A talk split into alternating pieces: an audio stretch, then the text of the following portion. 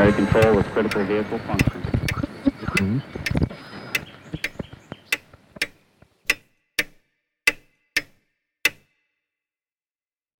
Herzlich willkommen zur 13. Episode von Zukunft Denken. Das Thema ist heute Pseudowissenschaft. Was ist Pseudowissenschaft? Wie in den vorigen Episoden schon immer wieder angedeutet, versuche ich mich dem Thema Wissenschaft und der Abgrenzung von Wissenschaft zu anderen Aspekten, beziehungsweise der Integration von Wissenschaft in unser Leben und in unsere Zukunft zu beschäftigen. Und ein wesentliches Thema ist hier, wie können wir etwas genauer fassen, was wir als wissenschaftlich bezeichnen was wir als wissenschaftliche Aussagen bezeichnen, was sind wissenschaftliche Disziplinen, wem können wir vertrauen und wo ist ein hohes Maß an Skepsis gefordert. Wir stehen heute vor Problemen, die ein Maximum Fokus und Ernsthaftigkeit nach sich ziehen und da denkt man natürlich sofort an Wissenschaft, Daten, Fakten, die als Begründung vieler Entscheidungen dienen sollten. In diesem Kontext haben wir zwei Aspekte, die ich kurz andeuten möchte. Der erste ist, selbst wenn wir es mit Wissenschaft auf der Höhe der Zeit zu tun haben, mit Fakten und Daten, die unter sehr gründlichen Rahmenbedingungen erhoben und erfasst wurden, sind diese sehr oft schwer zu verstehen, nur für Experten zu verstehen. Und auch die Interpretation in einem komplexen Umfeld ist alles andere als einfach. Das bedeutet, dass selbst wenn wir es mit den besten Fakten und der besten Wissenschaft zu tun haben, ist es in der Regel sehr schwierig, richtige Entscheidungen für die Gesellschaft, für die Zukunft abzuleiten. Und das ist die positive Variante. Der zweite Aspekt ist aber der, und das ist das, um was es heute gehen sollte, dass es oft gar nicht so einfach festzustellen ist, ob Aussagen oder Theorien überhaupt hohen Standards genügen.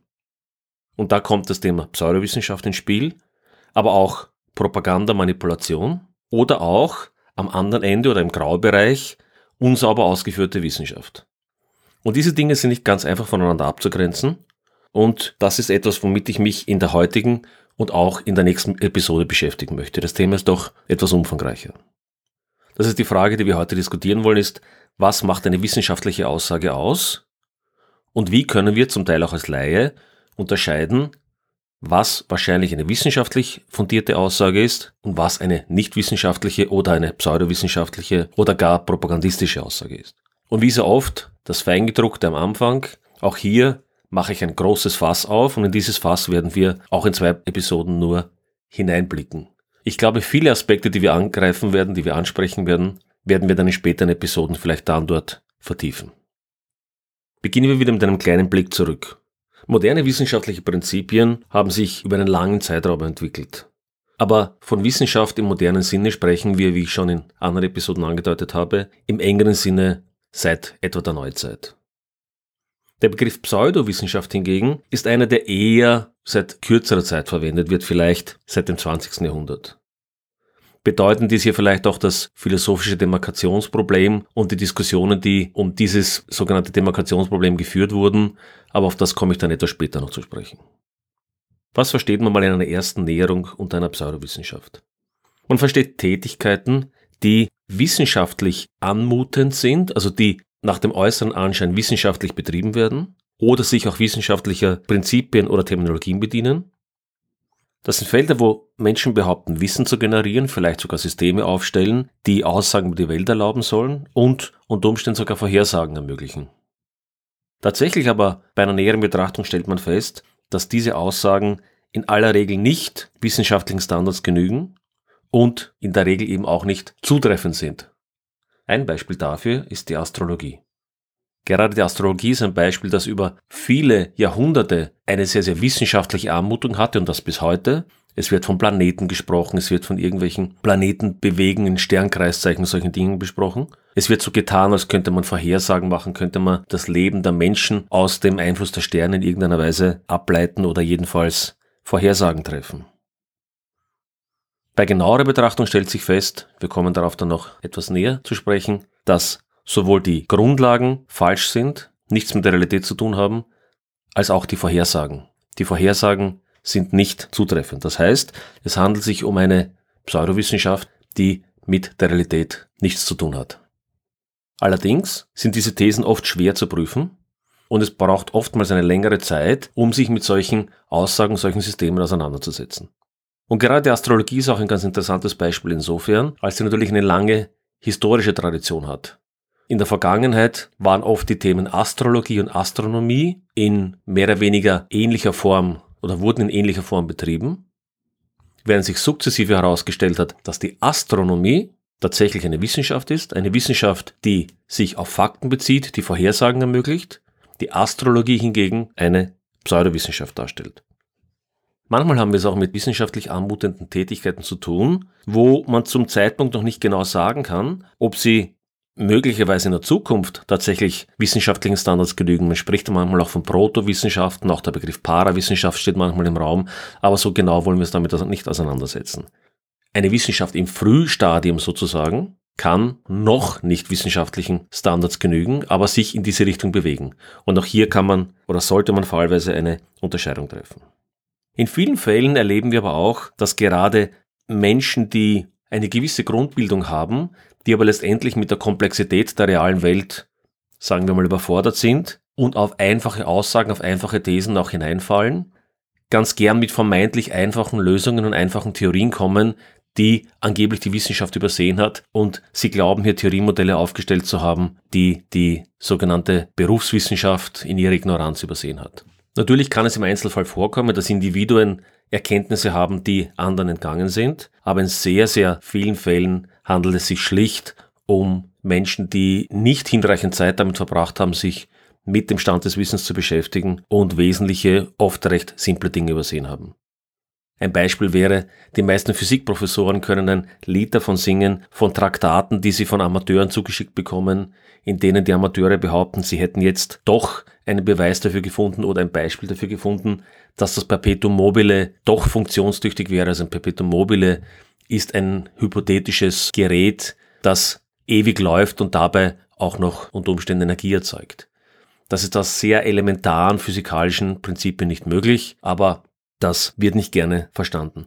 Aber auch wenn es in Richtung Propaganda oder in Richtung Weltanschauungen geht, kommt es sehr häufig vor, dass Menschen nicht gewillt sind, sich mit der tatsächlichen Komplexität des Themas auseinanderzusetzen und auf relativ schlichte, aber falsche Argumente hereinfallen. Ein klassisches Beispiel hierfür der heutigen Zeit ist der sogenannte Klimawandelleugner, die alle möglichen Thesen aus dem Internet sich herausgraben, die längst dutzendfach widerlegt sind, aber hier glauben, etwas erkannt zu haben, was mit der Realität nichts zu tun hat.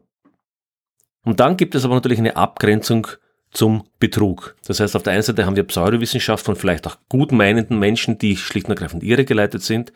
Auf der anderen Seite gibt es durchaus auch Fälle, wo das Ganze in betrügerischer Absicht passiert.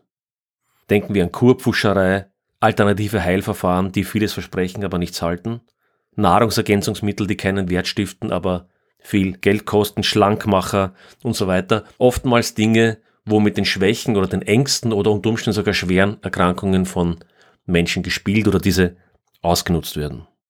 Das heißt, jemand bietet vielleicht eine sogenannte medizinische Therapie an, die aber tatsächlich nicht wirkungsvoll ist und verdient da gegebenenfalls sehr viel Geld. In manchen Fällen sind sowohl der vermeintliche Heiler als auch der Patient irregeführt. Denken wir an Beispiele wie die Homöopathie. Die Homöopathie ist längst x-fach widerlegt, widerspricht elementaren physikalischen, chemischen, biologischen Prinzipien und dennoch ist sie nach wie vor sehr beliebt. Gerade beim Beispiel Homöopathie gibt es natürlich mehrere Aspekte. Auf der einen Seite kann es sein, dass wir Homöopathen und Patienten haben, die beide mit dem Stand des Wissens in Wahrheit nicht vertraut sind oder sich damit nicht hinreichend vertraut gemacht haben. Das heißt, die beide auf eine gewisse Weise irregeführt sind. Auf der anderen Seite gibt es bei diesen Themen natürlich auch immer Menschen, die sehr wohl wissen, wie der Stand des Wissens ist, aber diese Praktiken trotzdem anbieten. Und hier kann man natürlich schon die Frage stellen, inwieweit das ethisch vertretbar ist. Aber diese Dinge gibt es nicht nur in der Medizin. Denken wir an das Auspendeln von Wasseradern oder sogenannte Erdstrahlen, die vermeintliche Schlaflosigkeit oder Krankheit oder sonstiges verursachen. Nichts von dem ist in irgendeiner Weise physikalisch fundiert. Wir haben sogar in Wien kürzlich, nicht nur kürzlich, im Grunde genommen schon über mehrere Jahre, einige Skandale gehabt, wo sogenannte energetische Reinigungen und Energieschutzringe und ähnliche Dinge um viel Geld, um neu gebaute Krankenhäuser und ähnliche äh, Gebäude gebaut wurden. Der Kurier in der Tageszeitung spricht hier von Hokuspokus im Spital.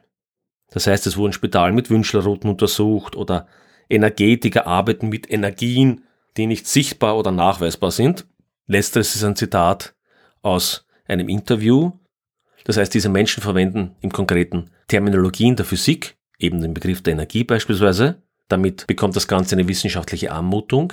Aber sie sagen im nächsten Satz Energien, die nicht sichtbar und nicht nachweisbar sind. Und damit sind sie natürlich sofort vom jeden physikalischen, von jeder Realität entfernt. Eine Energie, die nicht sichtbar und nicht nachweisbar ist, und ich glaube, jeder, der kurz darüber nachdenkt, wird es seine eigenen Schlüsse ziehen, wie ernsthaft solche Maßnahmen zu betrachten sind. Wir sehen aber auch in anderen Bereichen, die durchaus für unsere Zukunft von großer Bedeutung sind, zum Beispiel in landwirtschaftlicher, politischer oder finanziellen Fragestellungen, einen nicht unerheblichen Anteil an pseudowissenschaftlichen Ideen. Anthroposophie könnte man als Beispiel nennen. Das ist im Übrigen eine Ideologie, die relativ verbreitet ist, die aber in der Öffentlichkeit als solche gar nicht äh, sehr stark wahrgenommen wird. Es gibt hier Praktiken im sogenannten ökologischen Landbau, wo beispielsweise kosmische Energie durch mit Kudung gefüllten Kuhhörnern im Feld vergraben gebündelt werden soll. Kosmische Energie soll gebündelt werden durch Kuhhörner, die mit Kudung gefüllt sind. Ich glaube, das bedarf keiner weiteren, keines weiteren Kommentars. Aber es stellt sich natürlich die Frage, ob die Konsumenten, die derartige Produkte mit natürlich auch mehr Geld bezahlen, sich im Klaren darüber sind, welche Pseudowissenschaft und welche Ideologie sich unterstützen. Denn mit der sehr wichtigen Frage, wie wir die Menschheit mit ökologisch vertretbaren Produkten versorgen, haben diese Dinge nichts zu tun. Und nicht zuletzt sollten wir auch den Aspekt der Propaganda nicht unterschätzen. Sehr häufig werden wissenschaftlich wirkende Ideen oder Theorien erstellt, um letztendlich Ideologien zu vertreiben oder zu verbreiten und bestimmten Interessensgruppen auch Glaubwürdigkeit zu verleihen.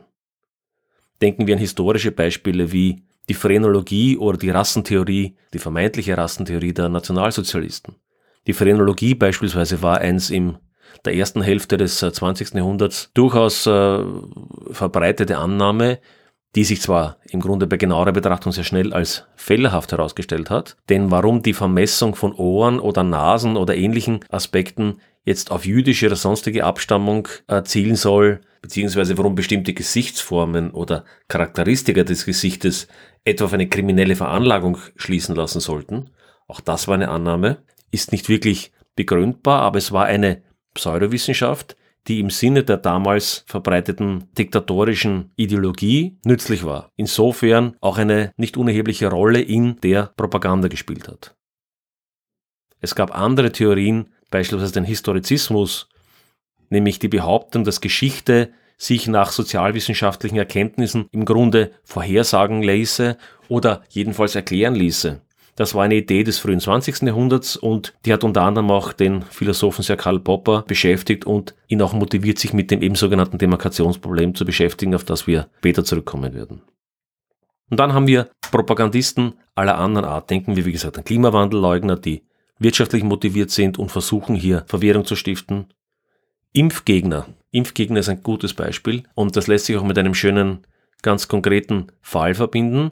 Es gab vor vielen Jahren eine medizinische Studie, in der ein Zusammenhang zwischen bestimmten Schutzimpfungen und dem Ausbruch von Autismus bei Kindern behauptet wurde. Diese Studie wurde tatsächlich in einem wissenschaftlichen Magazin veröffentlicht.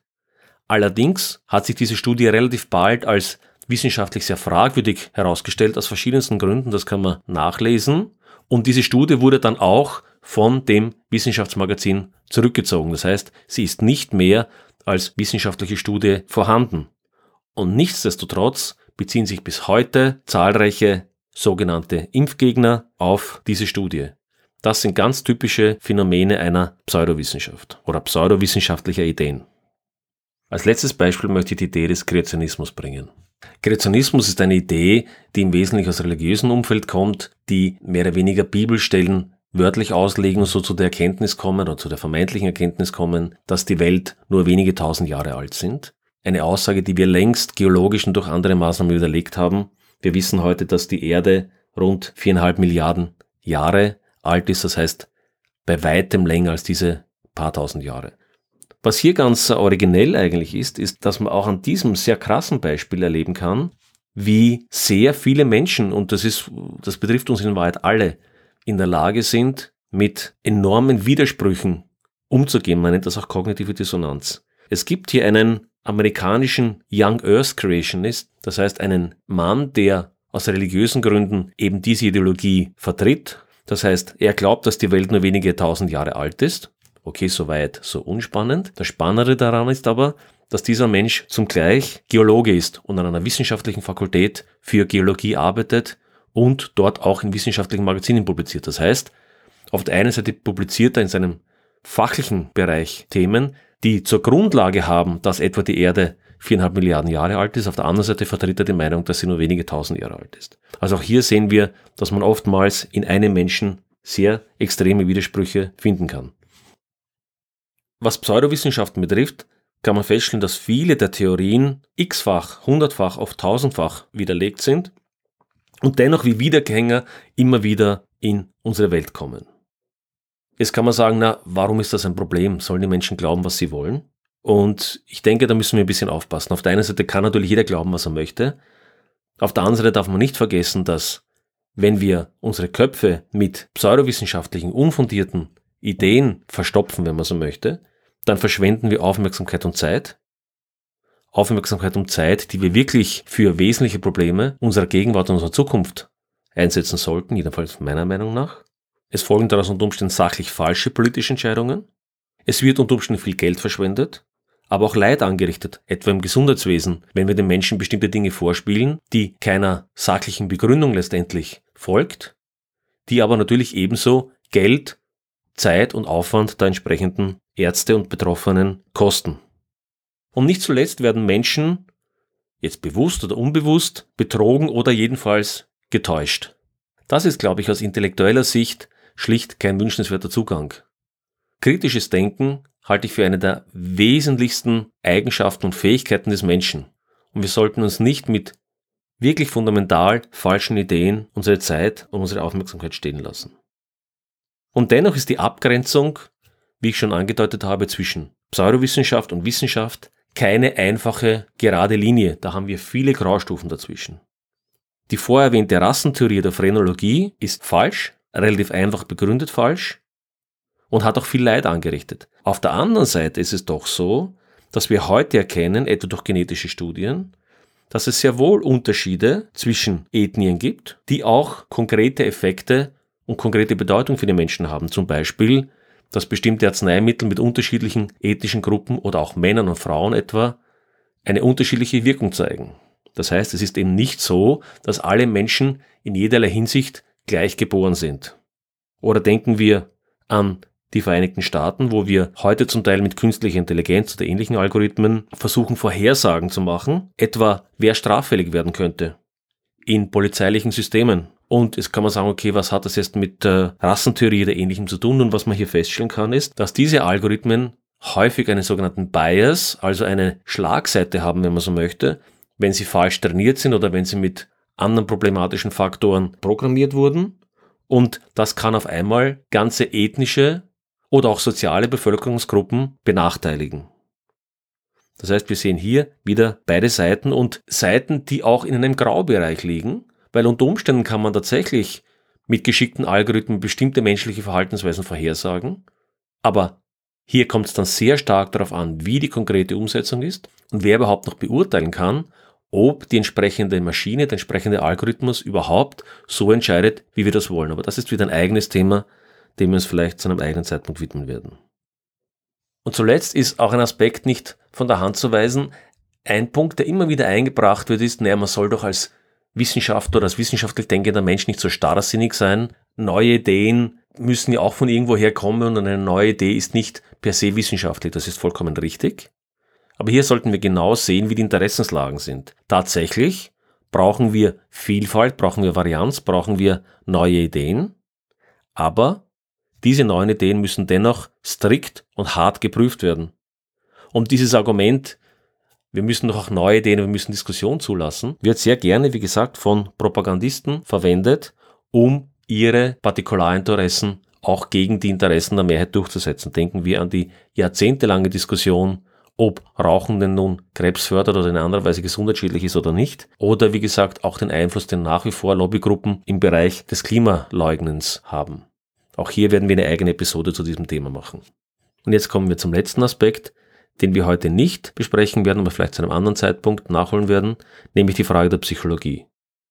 Warum hängen viele Menschen an völlig falschen Ideen? An Ideen, die vielfach widerlegt sind und die zum Teil sogar für ihr Leben schädlich sind. Wenn man sich mit dieser Frage beschäftigt, stellt man fest, dass fast jeder Mensch anfällig für Aberglauben ist oder für Dinge, die im höchsten Maße irrational sind, die in vielen Fällen harmlos und bedeutungslos sind, aber in vielen Fällen dann doch Konsequenzen haben, die man sich gut überlegen sollte. Und diese ganze psychologische Komponente ist eine sehr interessante, aber die werden wir jetzt auch explizit ausklammern.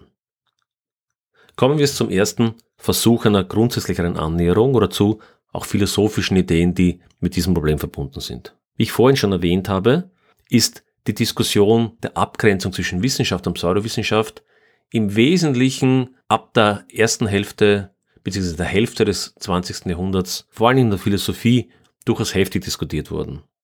Es wurde dieses Problem auch als sogenanntes Demarkationsproblem bezeichnet. Also wie kann ich abgrenzen zwischen wissenschaftlicher Tätigkeit und nicht wissenschaftlicher Tätigkeit? Gehen wir zunächst einen Schritt zurück. Wissenschaft ist, ich habe das schon mal erwähnt, Dialog mit der Natur. Jedenfalls Naturwissenschaft. Bei Geisteswissenschaften haben wir zum Teil andere Vorgehensweisen.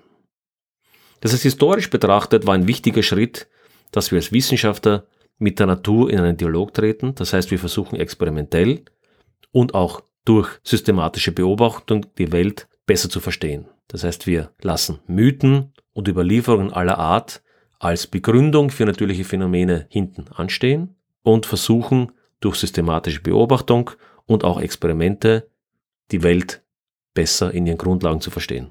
Wie immer muss man hier auch auf Aristoteles zurückgreifen, der einer der ersten uns bekannten Universalgelehrten war und nicht nur als Philosoph von großer Bedeutung war, sondern was ich eben hier kurz ansprechen möchte, weil dieser Aspekt von Aristoteles weniger bekannt ist, er war auch ein beobachtender und systematisierend die Natur beobachtender, ja, Naturforscher, Biologe vielleicht sogar, und hat relativ umfangreiche Erkenntnisse und biologische Beobachtungen formuliert.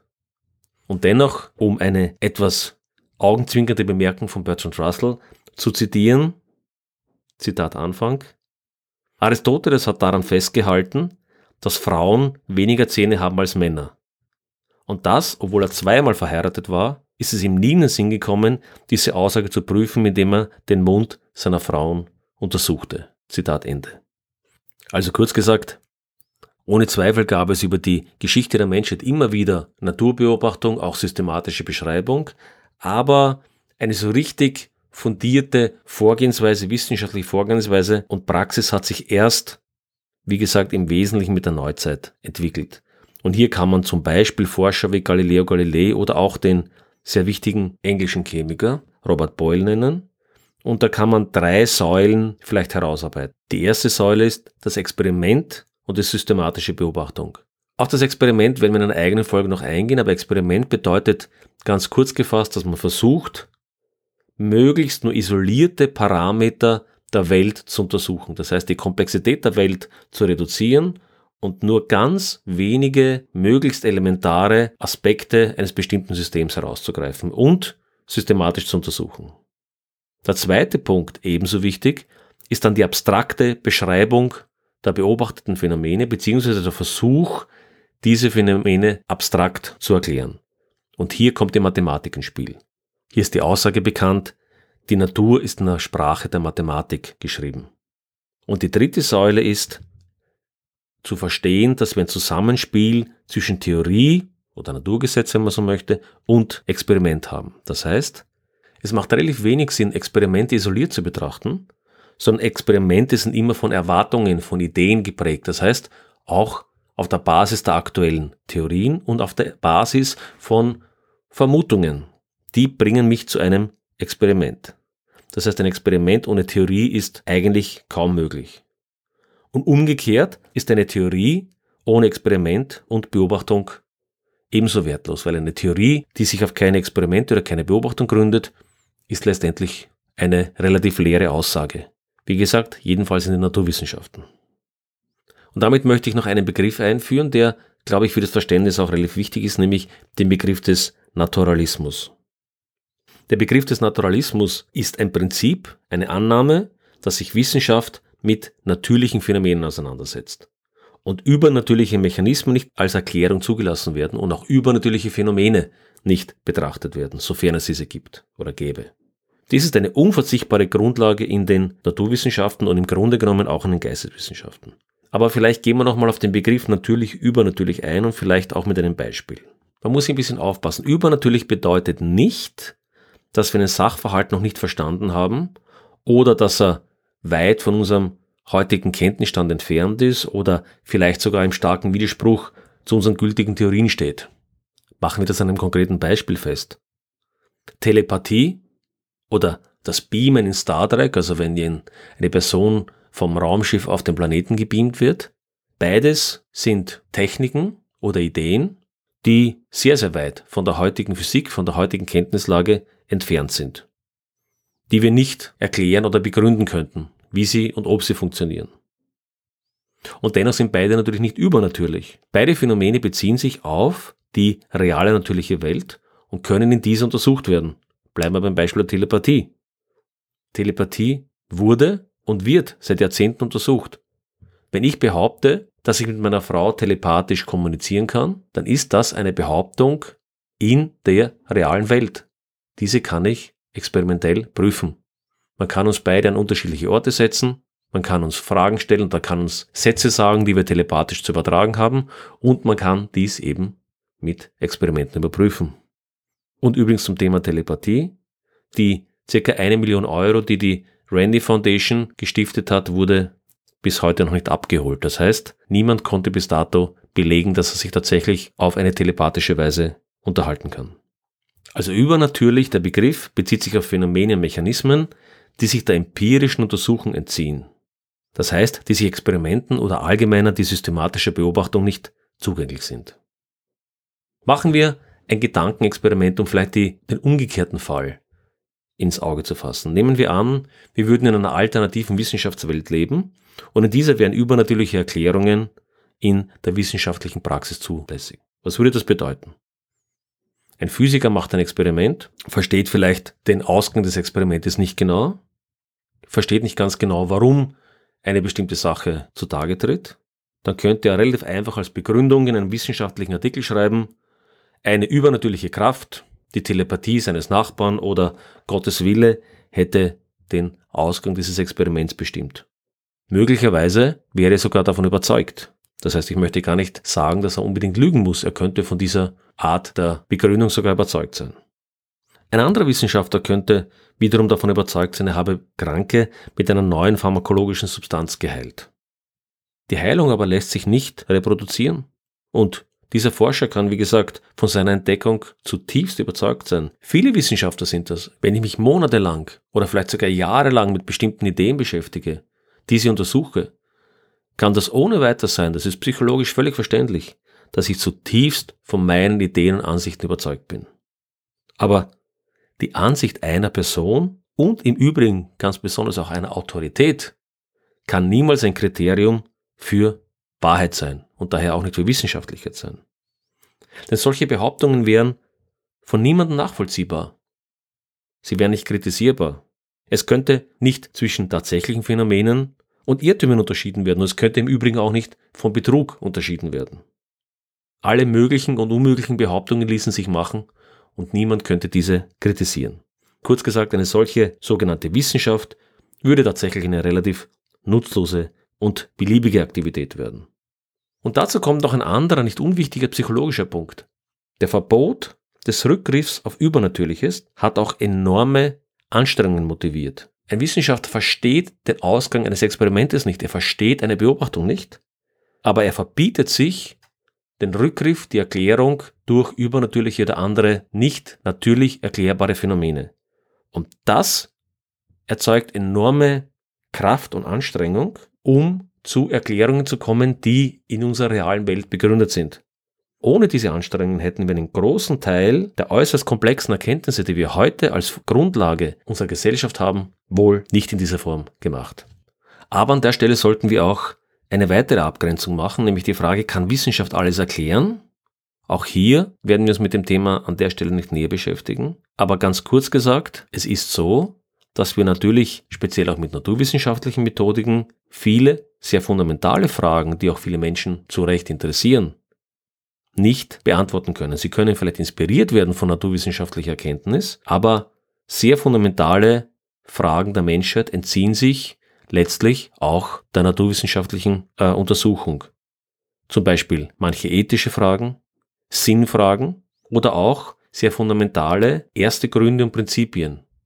Was nicht bedeutet, dass Sie nicht von naturwissenschaftlichen Prinzipien informiert sein können, aber dazu ein anderes Mal. So, und jetzt geben wir noch zu den drei oben genannten Prinzipien noch einen weiteren sehr wesentlichen dazu, der auch von Karl Popper sehr stark motiviert wurde, nämlich der Kampf der Theorien und Ideen.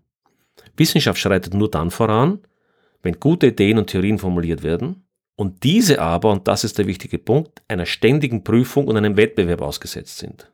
Und jetzt kommen wir immer enger an den Kern der Frage heran, wie wir gute von schlechten Ideen unterscheiden können. Machen wir den ersten Schritt. Was macht eine gute Idee aus? Hier wird sehr gern auf ein Prinzip, das auch als Ockhams Razor bezeichnet wird oder Ockhams Rasiermesser ins Deutsche übersetzt. Wilhelm von Ockham war ein bekannter mittelalterlicher Philosoph, Theologe und auch äh, Spätscholastiker. Ob diese Idee tatsächlich von ihm stammt oder ihm zugeschrieben wird, ja, soll uns an dieser Stelle nicht näher interessieren, aber sie wird auch als Sparsamkeitsprinzip bezeichnet. Das heißt, die Idee ist, versuchen wir uns zunächst immer mit der einfachst möglichen Erklärung zufrieden zu geben. Oder um es mit Leibniz zu formulieren, die Dinge sollen nicht unnötig vervielfacht werden. Nehmen wir ein einfaches alltägliches Beispiel. Nehmen wir an, in der Früh, nach dem Aufstehen, finden wir unsere Autoschlüssel nicht. Wie werden wir vorgehen? Rein logisch oder grundsätzlich spricht nichts gegen die Theorie, dass in der Nacht ein Einbrecher beim Fenster oder bei der Veranda eingestiegen wäre, den Autoschlüssel gestohlen hätte, wir hätten ihn nicht bemerkt, außer dem Autoschlüssel hat auch sonst nichts gestohlen und aus irgendeinem Grund hat auch das Auto nicht gestohlen, obwohl er den Autoschlüssel hat. Und er ist wieder ungesehen aus unserer Wohnung und unserem Haus verschwunden. Das ist der Grund, unsere erste Annahme und unsere Theorie, warum wir den Autoschlüssel nicht finden. Wie gesagt, logisch spricht nichts gegen diese Theorie und dennoch würde in der Praxis wohl niemand diese Theorie als erste Annahme in den Raum stellen, sondern die erste Annahme wird doch wohl sein, dass wir den Autoschlüssel irgendwo verlegt haben, vielleicht in der Hosentasche, der Hose des Vortags oder an irgendeiner anderen Stelle. Auch ein anderes Beispiel können wir nennen, ohne dass keine Kriminaluntersuchung, kein Krimi auskommen würde. Stellen wir uns vor, wir haben eine Videoüberwachung, wo ein Mann mit einem Messer in der Hand durch das Haus geht und dann das Schlafzimmer betritt und dort bricht die Aufnahme ab. Dann nach wenigen Minuten kommt er aus dem Zimmer zurück, ist blutverschmiert, hat ein blutiges Messer in der Hand und wird dann in Folge auch für den Mord an seiner Frau verhaftet. Aber argumentiert, ja, er ist zwar in das Zimmer hineingegangen, auch mit dem Messer, aber in dem Zimmer war dann eine andere Person und die andere Person hat ihm das Messer abgenommen, hat seine Frau erstochen und er hat dann eigentlich nur mehr das Messer genommen und wäre dann mit dem blutigen Messer wieder aus dem Raum herausgekommen. Aber wenn es keine irgendwie gearteten Belege für diese These gibt, wird wohl jeder mit der einfachen Variante, nämlich dass der Mann seine Frau ermordet hat, wie wir das so oft in einem Krimi oder in sonstigen Geschichten hören, auskommen. Dieses Prinzip ist natürlich nicht in jedem Fall gültig, aber es ist eine gute methodische Richtlinie auf der Suche nach einer geeigneten Theorie. Und es ist darum wichtig, weil es, und darüber braucht man nur kurz nachdenken, prinzipiell nahezu unendlich viele denkbare und auch physikalisch logisch grundsätzlich plausible Möglichkeiten gibt, um eine bestimmte Beobachtung zu erklären. Das ist eine vernünftige Auswahl zum Start ist wichtig, um sich nicht in Spekulationen zu verlieren. Ein zweiter wichtiger Schritt ist nun die Frage nach der Gültigkeit von wissenschaftlichen Theorien. Und hier ist sehr elementar festzustellen, naturwissenschaftliche Theorien oder allgemeiner wissenschaftliche Theorien sind universell gültig oder haben eine universelle Gültigkeit oder im Rahmen der Theorie definieren sie ihre Gültigkeit. Was meine ich damit? Ganz einfache Beispiele. Es gibt keine chinesische oder skandinavische Mathematik. Es gibt Mathematik und die ist gültig in Dänemark ebenso wie in einer Provinz in China. Es gibt auch keine mexikanische oder deutsche Medizin. Es gibt Medizin. Es gibt keine britische oder französische Chemie. Aus diesem Grund gibt es auch keine Alternativmedizin, genauso wie es keine Alternativphysik gibt. Es gibt Medizin und Methoden, die Menschen unter bestimmten Bedingungen heilen und es gibt solche, die das nicht tun. Und dann gibt es möglicherweise noch Methoden, von denen wir es noch nicht genau wissen. Nun, diese Methoden wird man entsprechend untersuchen. Das heißt, Aspirin wirkt in Russland genauso wie in Südafrika. Und die Aerodynamik eines Flugzeuges hält dieses über Chile in der Luft genauso wie über Tokio.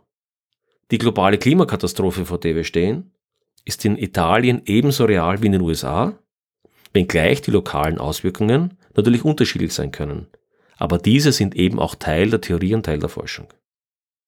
Und kommen wir heute zum dritten und letzten Schritt, dem Prinzip der Induktion und Deduktion. Diese einfachen Prinzipien sollten wir auch verstehen, um die weiteren Aspekte dann beurteilen zu können. An dieser Stelle steht zunächst die Frage im Raum, wie wir überhaupt in einer Welt, in der wir nur begrenzte Zeit haben und nur eine begrenzte Zahl von Beobachtungen und Experimenten machen können, überhaupt zu Theorien gelangen können. Und an dieser Stelle kommt sehr häufig die Induktion, die sogenannte Induktion ins Spiel. Und Induktion bedeutet nichts anderes als der Schluss vom Speziellen auf das Allgemeine.